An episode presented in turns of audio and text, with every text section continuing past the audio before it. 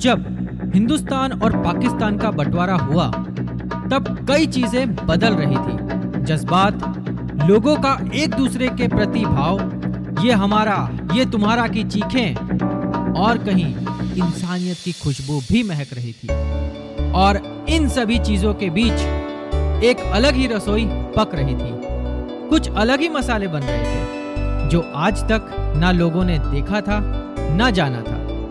क्या था वो? जानने के लिए सुनिए हमारा ये नया पॉडकास्ट सीज़न थ्री महकते मसाले मेहनत के and exclusive success story of M D H Masala and company